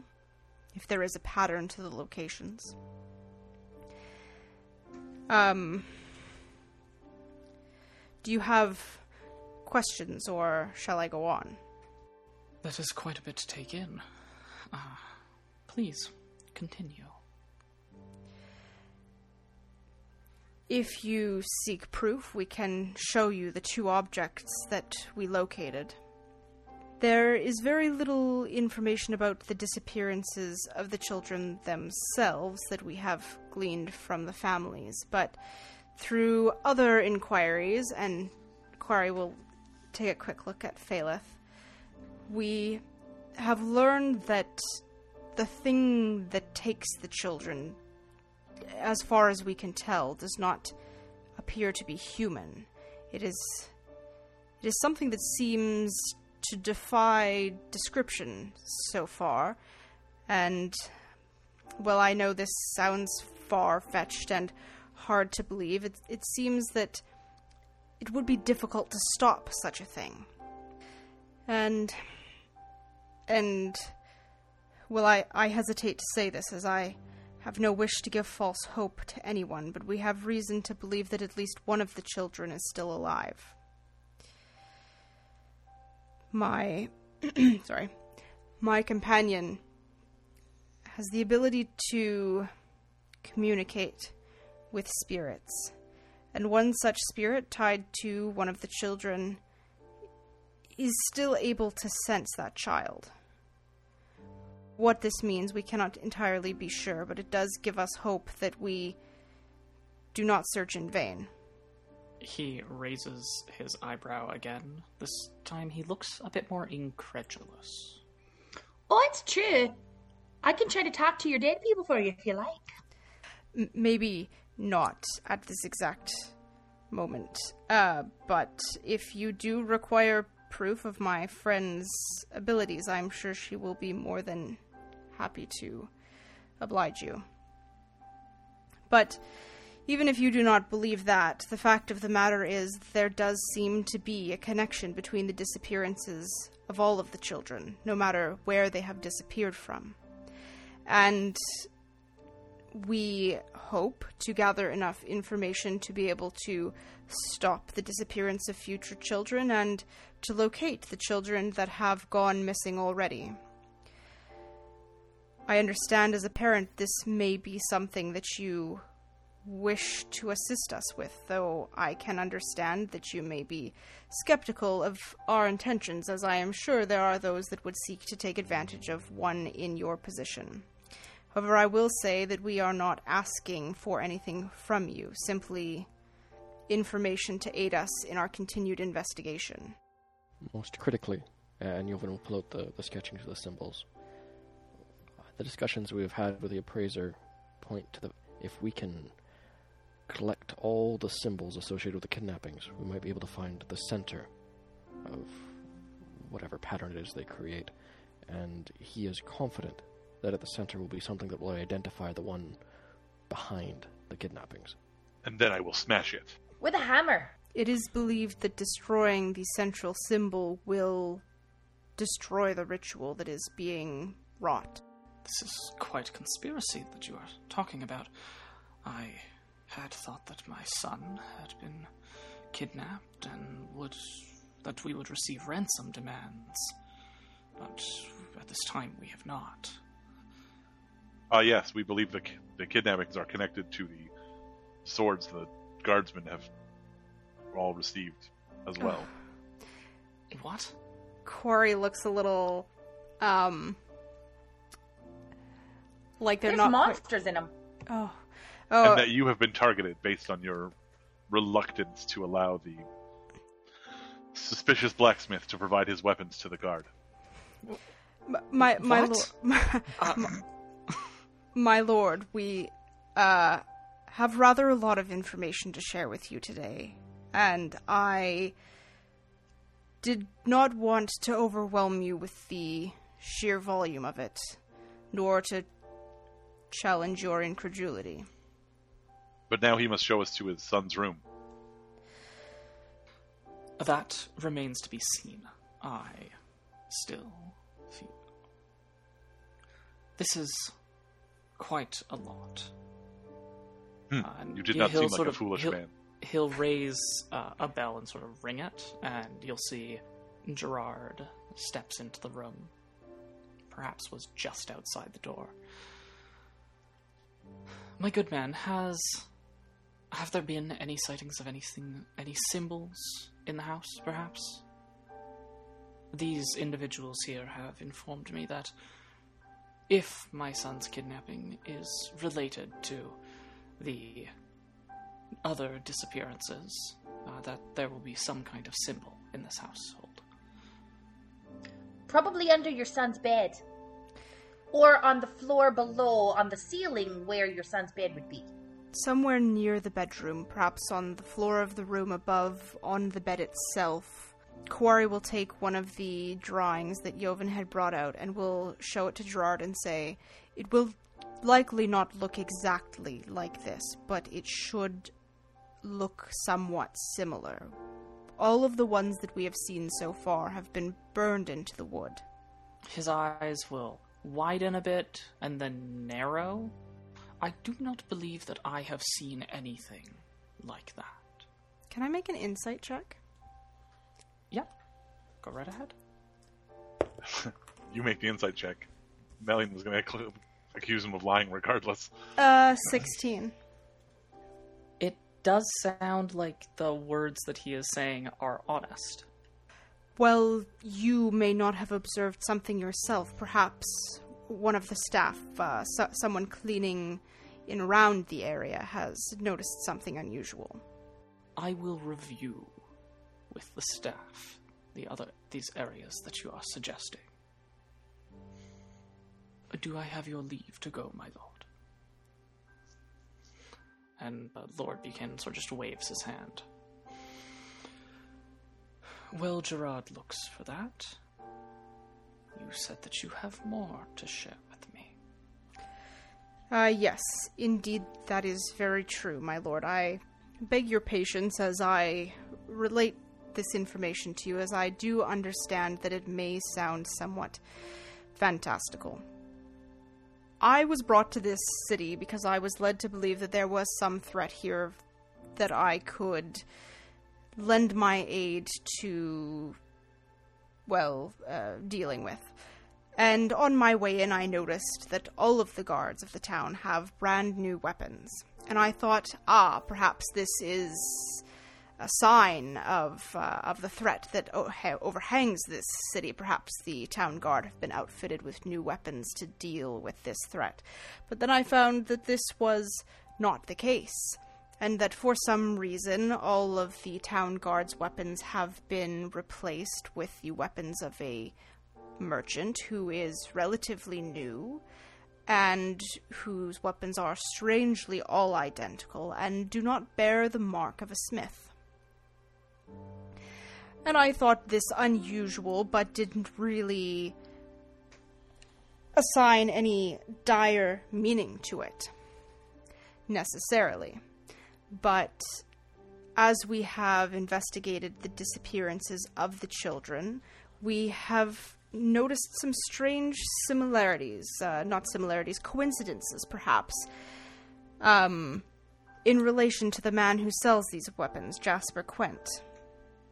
For example, the children disappear around the new moon, and there is a boat that comes to the docks around the new moon, and Jasper Quent's shop is at the docks. One of the children who was taken was killed working on a construction project for Jasper Quent and at the old Penner estate that Jasper Quent has purchased. A child was killed. Oh, sorry. A child's father was killed. My apologies. I misspoke. Another interesting thing that we noticed is that we understand, opposed the purchase of the weapons, and you are the only noble whose child has gone missing. We purchased one of the weapons and brought it to Alan the smith, and he sought to investigate this strange weapon for us. I have myself never seen such identical craftsmanship in any weapon. And in the course of his investigation, he broke the weapon. And when he broke it, and this I do beg that you will keep an open mind, for we found it very hard to believe ourselves. But we found that inside the blade of the weapon was ice, or what appeared to be ice. And how it came to be there, none of us know. But as we discussed, the ice boiled, melted. Kwari looks at a loss for how to describe the very strange thing that happened, and then we'll say it turned into strange creatures of steam and of ice, and those creatures attacked us. There were several creatures contained within the one sword, and I know that this sounds incredible and impossible, and if I hadn't been there, I would say anybody telling this story was crazy. That thought most certainly does cross my mind. My lord, I understand completely that what you are hearing must strain the bounds of what you think possible, if not exceed them. But the smith, Alan, will corroborate our story, and if necessary is willing to arrange a demonstration to duplicate what we saw. We are absolutely in earnest, my lord, and I swear upon soul that I do not bring you false information. He sort of nods his head, and he looks you in the eye and says, "Well, I do feel inclined to believe you. I will reserve judgment on this until after we have determined if you have spoken truthfully concerning my son's disappearance." You are most wise, my lord. And I appreciate your open-minded approach. I know others who would have us thrown out as liars for spinning such a fantastical tale. Kwari will look over at their comrades and say, "Is there anything that I have missed? Anything that you think I should have mentioned that I have neglected to. I don't think so. Well, we wait. I will call for some refreshments. And he rings the bell again, and this time a maid comes in, and he says, "Refreshments, please." Perhaps while we wait, my lord, you would be interested to see the item that we have found in the houses of the missing children. Yes, please. Faeleth, would you mind showing Lord Buchanan the item? Right. Here it is, but remember, it's mine. You don't get to keep it. He hands it over. This one was... is it the one that has part of the brown rubbed off? Yeah. This one was found in the home of a little girl named Mirabelle. It was found in the head of her favorite doll. The doll she gave to her mother the night that she disappeared. The other object, which is identical, was found sewn into the lining of a coat that belonged to the father of another little girl who disappeared. What we have learned about this is that the silver metal is not iron, and the blue crystal is not crystal. This is, in fact, a substance called Dwerite. A very rare substance that is only found in and around old Iltharin cities. We do not yet know why such a thing would be found in the homes of the children that have gone missing, other than that we have learned from the appraiser that such a substance is able to hold a spell that can be made to go off, to be released at a future point. Cass, is there a fire in the room? Yes. Melian just thought of something, and so he's going to stalk forward and be like, "Might I see the artifact?" Yes, but remember, it's mine, and you don't get to keep it. She gives you the other one. In which case, I'll pull out the other of my hand axes and then scrape it across to make sure that some of the blue is visible, and then I toss it in the fire. I told you it was mine. You toss it into the fire. Oh no! Yeah, but I make sure that there's some blue showing first. It's very important. Straight into the fire. Uh huh. Can I please have everyone give me a dexterity saving throw? Oh, God. 16 is my dex saving throw. 9. 15. I didn't catch what Mel said directly before tossing it into the fire. I don't think he said anything. I think he just asked for anything. The thing and then threw it into the fire. Look, I have a wisdom of 10 and an intelligence of 8. I had an epiphany. Lightning has just struck my brain. 19. And I'm going to use a trick point to use warning, and give me a second to actually pull this up. I'm going to give Buchanan a couple extra. Oh, thank goodness. Sorry, I haven't used this before. Yeah, I'm going to spend my reaction to grant him a bonus to AC and his saving throw equal to 3. Awesome. Okay. I'm really glad that you gave him that bonus. So you toss it into the fire. There's a brief moment. Then you see the brown substance around it catches fire.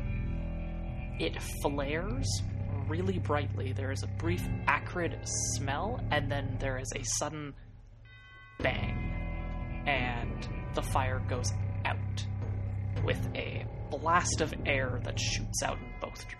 Up the chimney and out of the fireplace, scattering ashes throughout the room. Where is the fire in relation to, like, is it across from Buchanan? Beside Buchanan? Yeah, it is across. So, like, think of the room shaped like an L. Mm-hmm. And the door is at the end of the little portion of the uppercase L. Mm-hmm. His desk was at the top of the long portion of the uppercase L, and at the corner is where the fireplace was, so that his desk would be staring in the direction of the portrait above it. Okay, so my back is probably to the fire then. Yes. So there's a sudden rush of air, a sort of blast, and Faeleth, I am sorry, but you are blinded as ash flies straight into your eyes. You are not hurt, but you are blinded, and it stings like the dickens. Ah, fuck me sideways! Quarry would probably shout something like, by soul, and draw their halberd and turn to face whatever it was that just attacked everybody. Guards!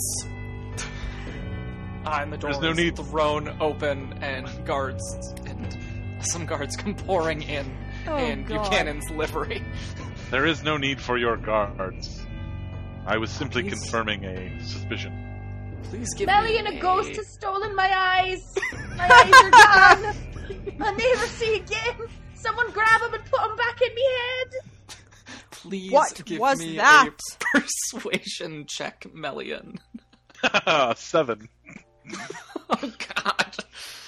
The guards have drawn their weapons, and they have them pointed at you, and Buchanan is sort of looking like he's torn between... And then he looks at you, Melian, and says, what did you do?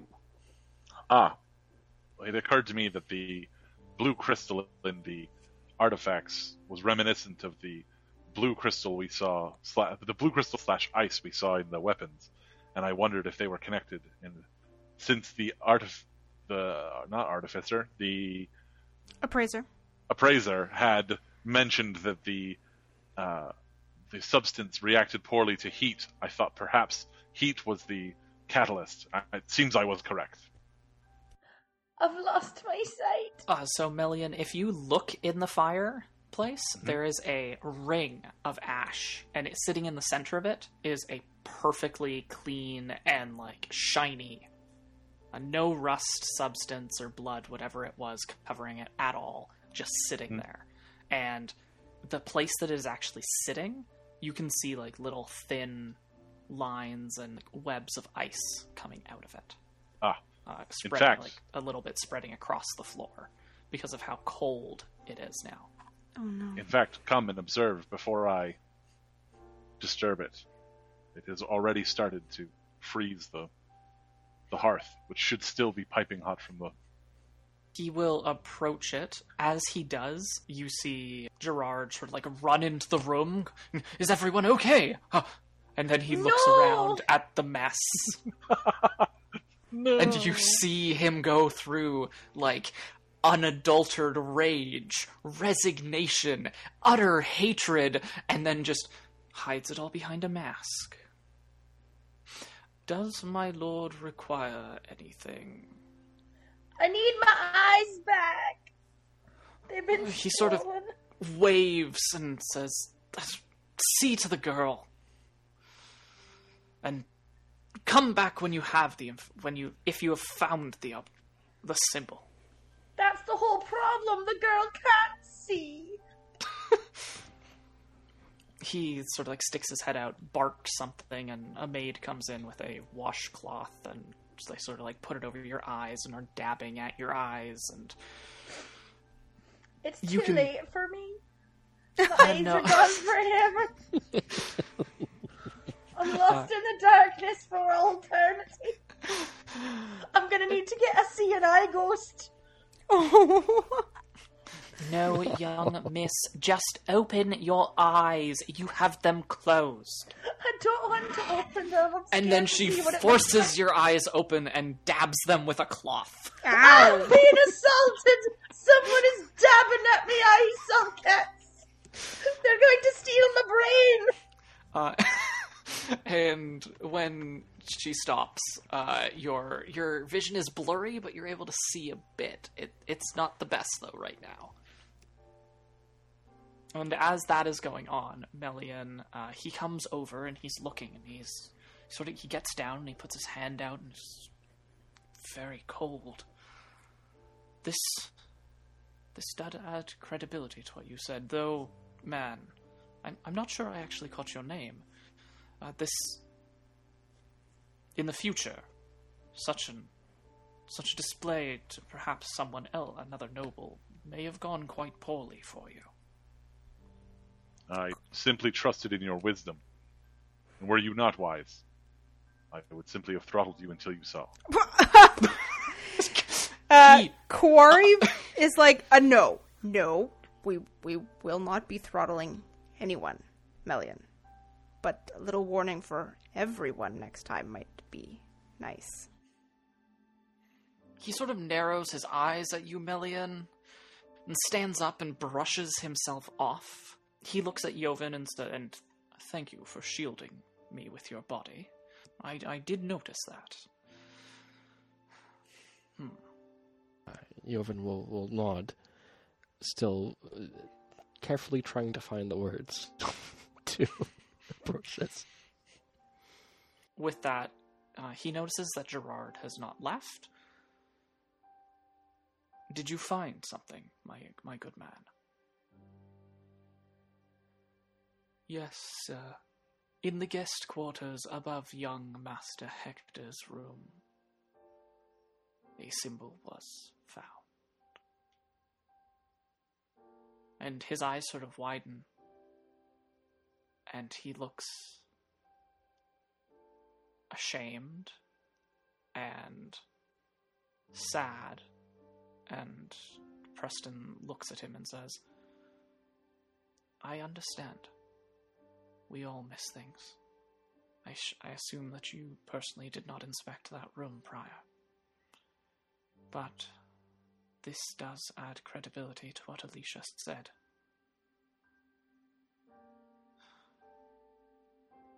Alicia? My wife. Did she see something? No one has seen anything that we have spoken to yet.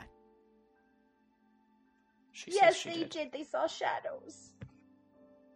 Well, she has a rather fantastical story that until now I did not believe in the slightest. I am afraid that the more we learn about this, the more fantastical it all seems. Or the more the fantastical seems less fantastical. And it is, frankly, all a bit much to believe. Melian frowns and looks at both of them and says, fantastical. You are both aware that there are men who can conjure demons from the nothing, yes? This is no more or less fantastical than that. Men who can conjure fire from the sky, or water from the air. Corey gives Melian a very hard look, like, I'm trying to be diplomatic and, like, sympathize with this guy, and you're making this so hard. One thing that I should note is that yes, there are definitely people that can summon things, but you don't know of any no one actually knows of any magic, at least no one in the party, that you don't actually know what. How do I rephrase this? Demons are not existent as far as we understand it? Yes. Fiends, the subtype of creature called fiends, is not existent as you know of. Right, but I just figured that my tribe would have had a tradition having told the story of one who would summon demons. Whether it was real demons or just like he brought a bear, a really big bear. I fully understand that, and I buy that. Thank you. My lord, perhaps we could go see this symbol for ourselves? Yes, please come with me. Gerard, please show us. And you're taken up. Most of the house is 2 stories, but there is a section of the house that is 3, and you are taken up into the 3rd story, which appears to be guest quarters and servant quarters. And there's a room that is facing out the front of the house, and there's a large rug in the middle of the room that has been pulled aside.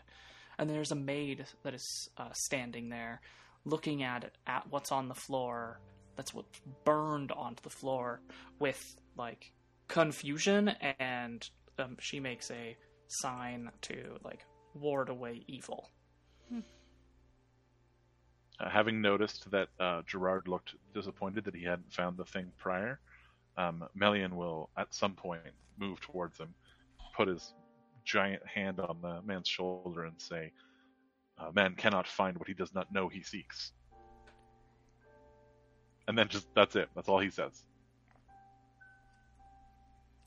Faeleth is stumbling dramatically and refuses to open her eyes. Great. I have dropped a picture of the symbol into the chat. Ooh, is it time for bad descriptions? Is what you find. Will someone please describe this for us? It is a spider. Or describe it as a group. Okay, so all this... Right, there's like a...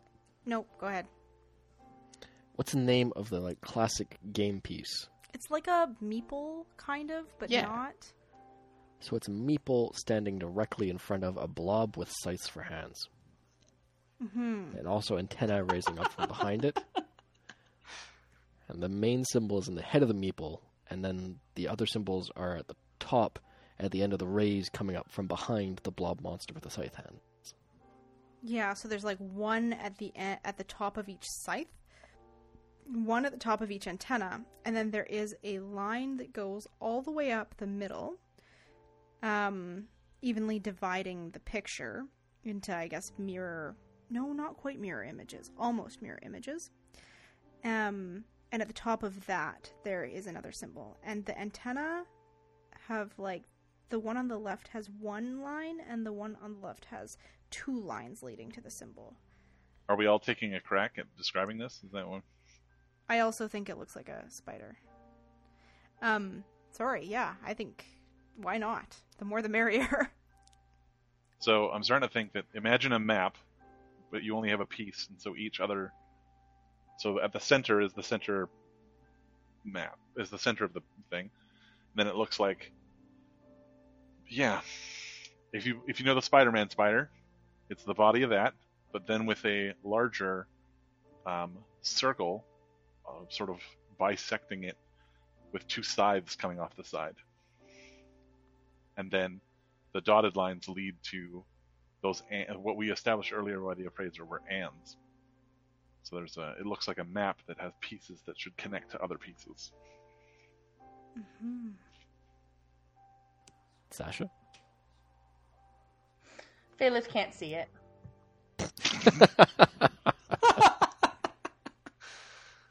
Oh, there's also a small symbol at the bottom of that central line that I didn't see. It's very faint.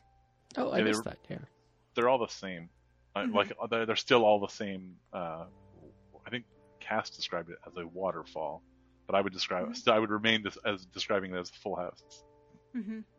And so there's 5 of the full house symbols and 1 of the small half house symbols. No, 6 of 1. 5 across the top. 6 of the 5. Yeah, 5 of the top, 1 on the bottom. I keep missing that one on the bottom. It's so faint. So you know that the one in the middle is air. Like claiming ver. Focus symbol, and then the and the other ones are all ver. Yeah, and the other ones were all ver. Yeah. They're all over. Ayo. Wow. At the end of this, I'm pretty sure we can get a full soundtrack, exclusively of Brian noises. Mm-hmm. I'll do the editing for it. Jovan, you're better with a pen than I am. Perhaps you would make a copy of this for our records. Of course. He'll pull out a sheet of parchment and just a touch of chalk and just do the word has left me. Place the paper over it. No. You run the chalk back and forth, so etching, capture the indents. Not etching. Yeah. This is rubbing. Is there enough raised detail on it for a rubbing? So it is burned into the floor. So where the lines are, they're burned down, as if it was flesh that had been branded, burned into. yeah, that's how it had been described previously. So, right, and where this is nearby, we should also find one of the metal artifacts, Faeleth. Yes. Oh. Ah, my heart. Ah. Faeleth, your eyes are fine, girl. We need your help. No, they're not. They would be if you would simply open them. Somebody stabbed them with something scratchy. It was ash. And I'm sorry. But then someone grabbed my face and rubbed a scratchy thing inside them. Yes, that was a cloth that removed the ash. How long am I blinded, DM? You are able to see already, but I assume you're just keeping your eyes firmly closed. Oh yeah, her eyes are super closed. I was just curious as if she was convinced to open them now, would she be able to see anything? So when the air hits them, they'll hurt again. But you'll be able to blink and over the next, 30 seconds, minute, be able to get back to being able to see. It was a lot of ash. I have a water skin. If she opens her eyes and it's still no, then Melian might just grab her head, open her eye, and then pour some water in it to rinse it out. Oh my god, Gerard's gonna have a heart attack if you spill any of that. Yes. Gerard the butler. Gerard Butler? Yes. Did you not catch that already? No! I'm... okay. Never mind. That's terrible. Actually, Cass, I have an idea. So Melian is going to take out one of his potions of healing, uncork it, and then grab... you dip his pinky in, and then grab... without explaining, just hand the opened potion to Kwari, and then grab Faeleth in a headlock and use his hand to pull her eye back and then touch the little bit of healing potion to her eye so it stops. So essentially it'll clear magically. Oh, that's a good idea.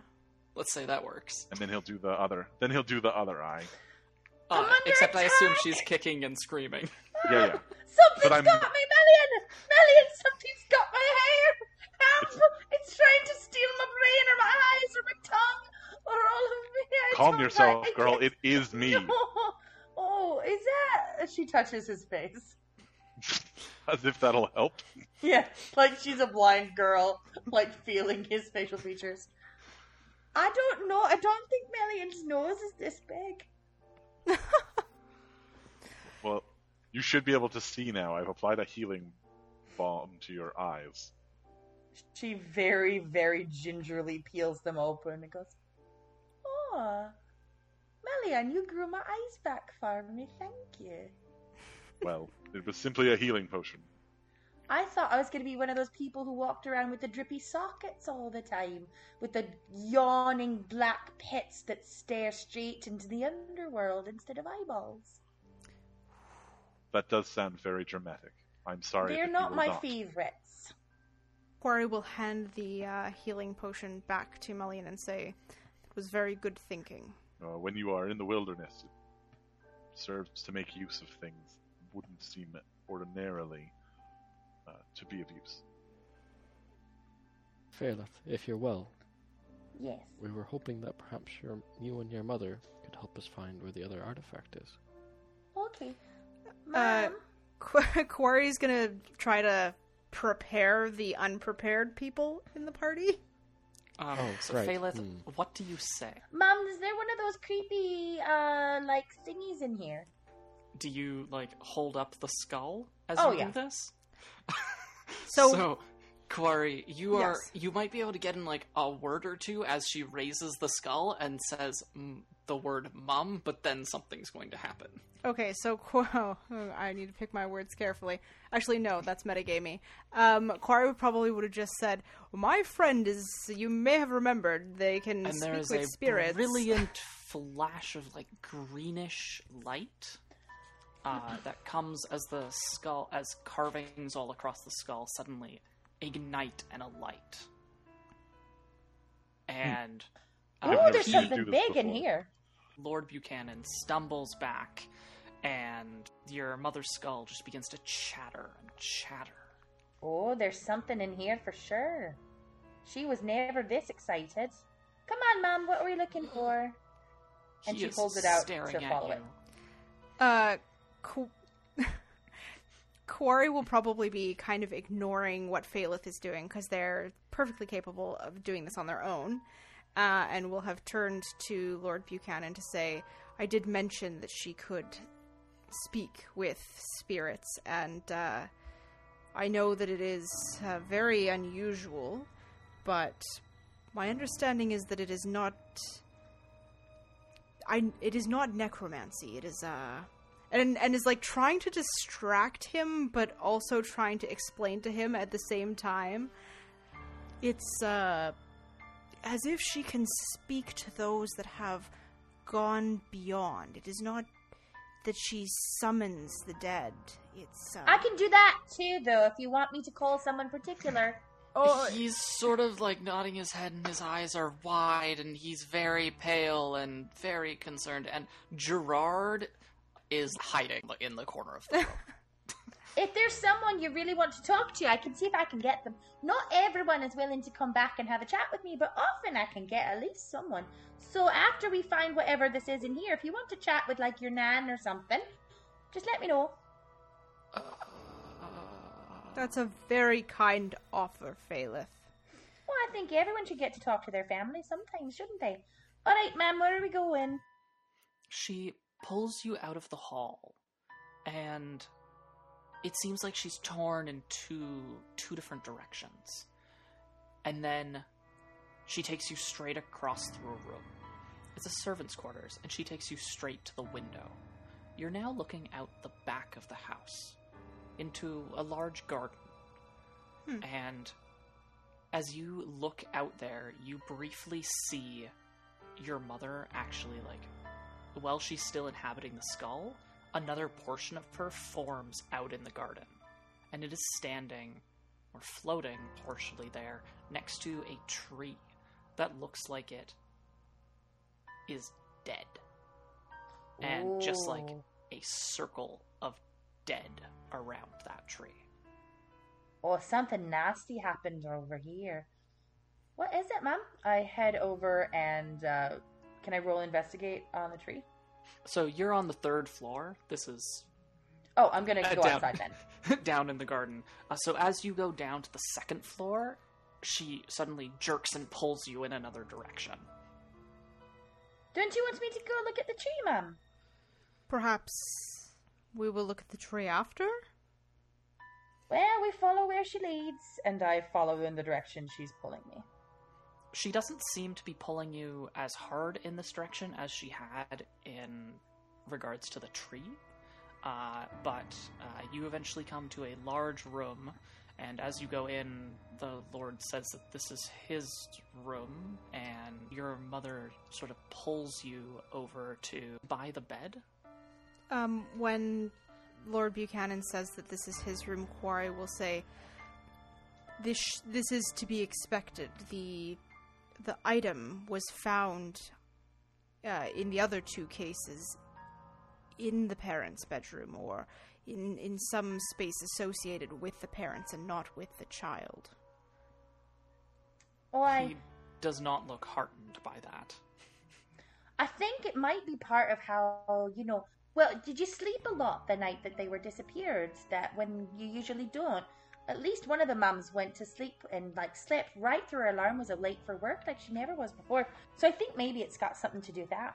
Yes, I've wondered if perhaps the spell encased in it that is just waiting to go off is something that makes the parents sleep through the disappearance of the child. Yes, I didn't wake up at all the night that Hector disappeared. Yeah, that tracks. So whatever we find is probably what kept you from sleeping, or kept you sleeping so that you couldn't do anything about it.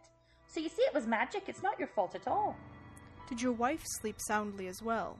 No, she saw something, remember? Oh, yes, right. She probably saw the shadows that aren't there. Ah, that would be interesting. We haven't heard... She certainly says she saw something. Did she see shadows that aren't really there? No. We better talk to her after we go check out the tree. That is for another time. Find this thing. Oh, sure. I want it out. I'm going to follow the skull to see if I can find it. So as you're sort of going, your mother actually draws you to the curtain that gets pulled around the bed, and you find that down at the bottom of one of the curtain, over, like, right by, like, so it would be just off the bed, hanging down, about where, like, Buchanan's head or pillow should be. In the seam area of it, there's been a cut, and a small piece of something has been inserted and sewn in. I'm going to open it up.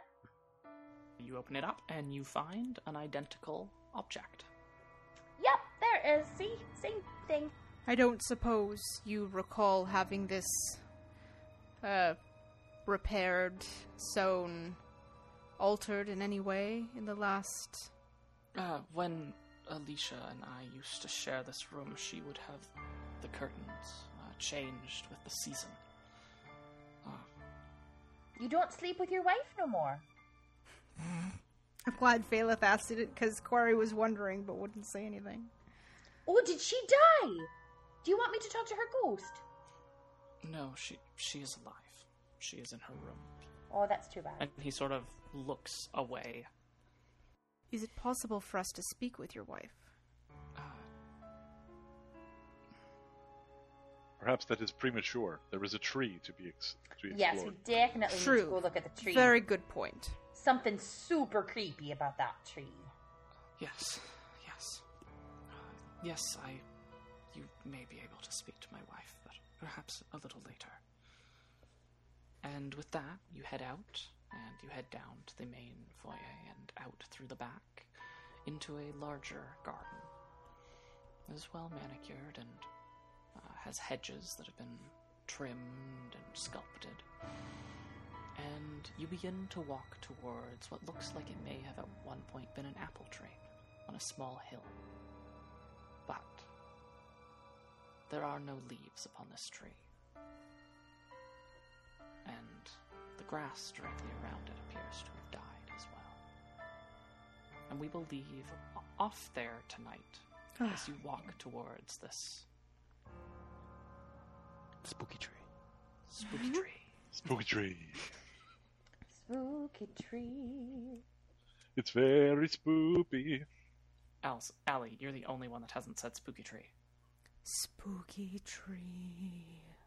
Oh, and with that, we can end. I got some pretty strong Scooby-Doo vibes off this session. Spooky tree. Where wasn't for we? You meddling kids. Oh, it wasn't really a faceless shadow monster thing at all. It was the janitor. Old Man Jenkins.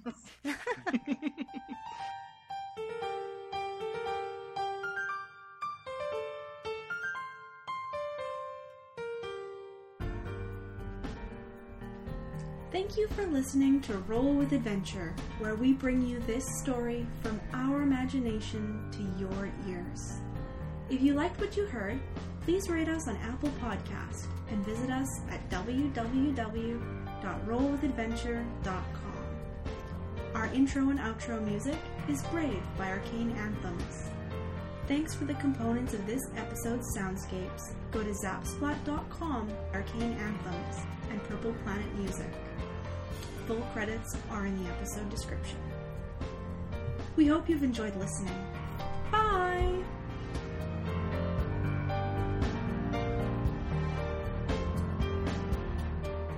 Are we ready for...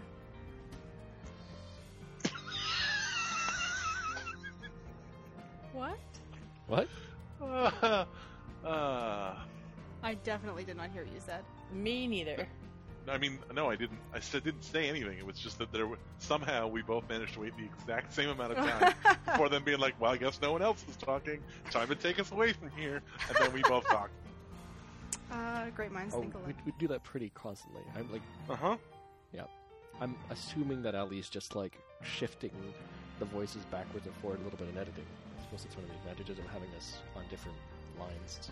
But honestly, it doesn't work that well because it's like normally I pick whoever was the clearest and then just kind of go with them in whichever conversation thread we picked up, because if I juggle them, it generally doesn't make sense for you to have said that thing after the person the other person said the other thing, because they don't mesh up.